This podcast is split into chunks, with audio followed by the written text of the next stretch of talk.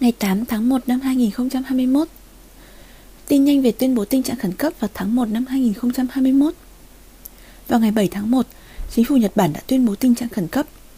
Đây là tuyên bố của chính phủ và nội dung có liên quan đến nhiều người. Trước đây, vào tháng 4 năm 2020, tuyên bố tình trạng khẩn cấp đã được đưa ra.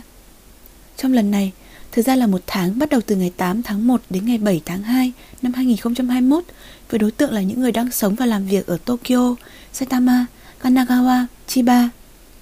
Số người nhiễm virus corona đang tăng lên nhanh chóng.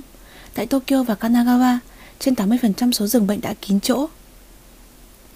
Chính phủ Nhật Bản đề nghị mọi người dân nếu không có việc gì đặc biệt thì tránh ra ngoài sau 8 giờ tối.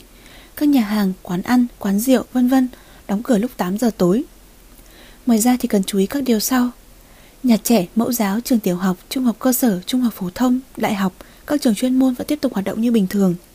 Kỳ thi đại học vẫn tổ chức như kế hoạch đã định.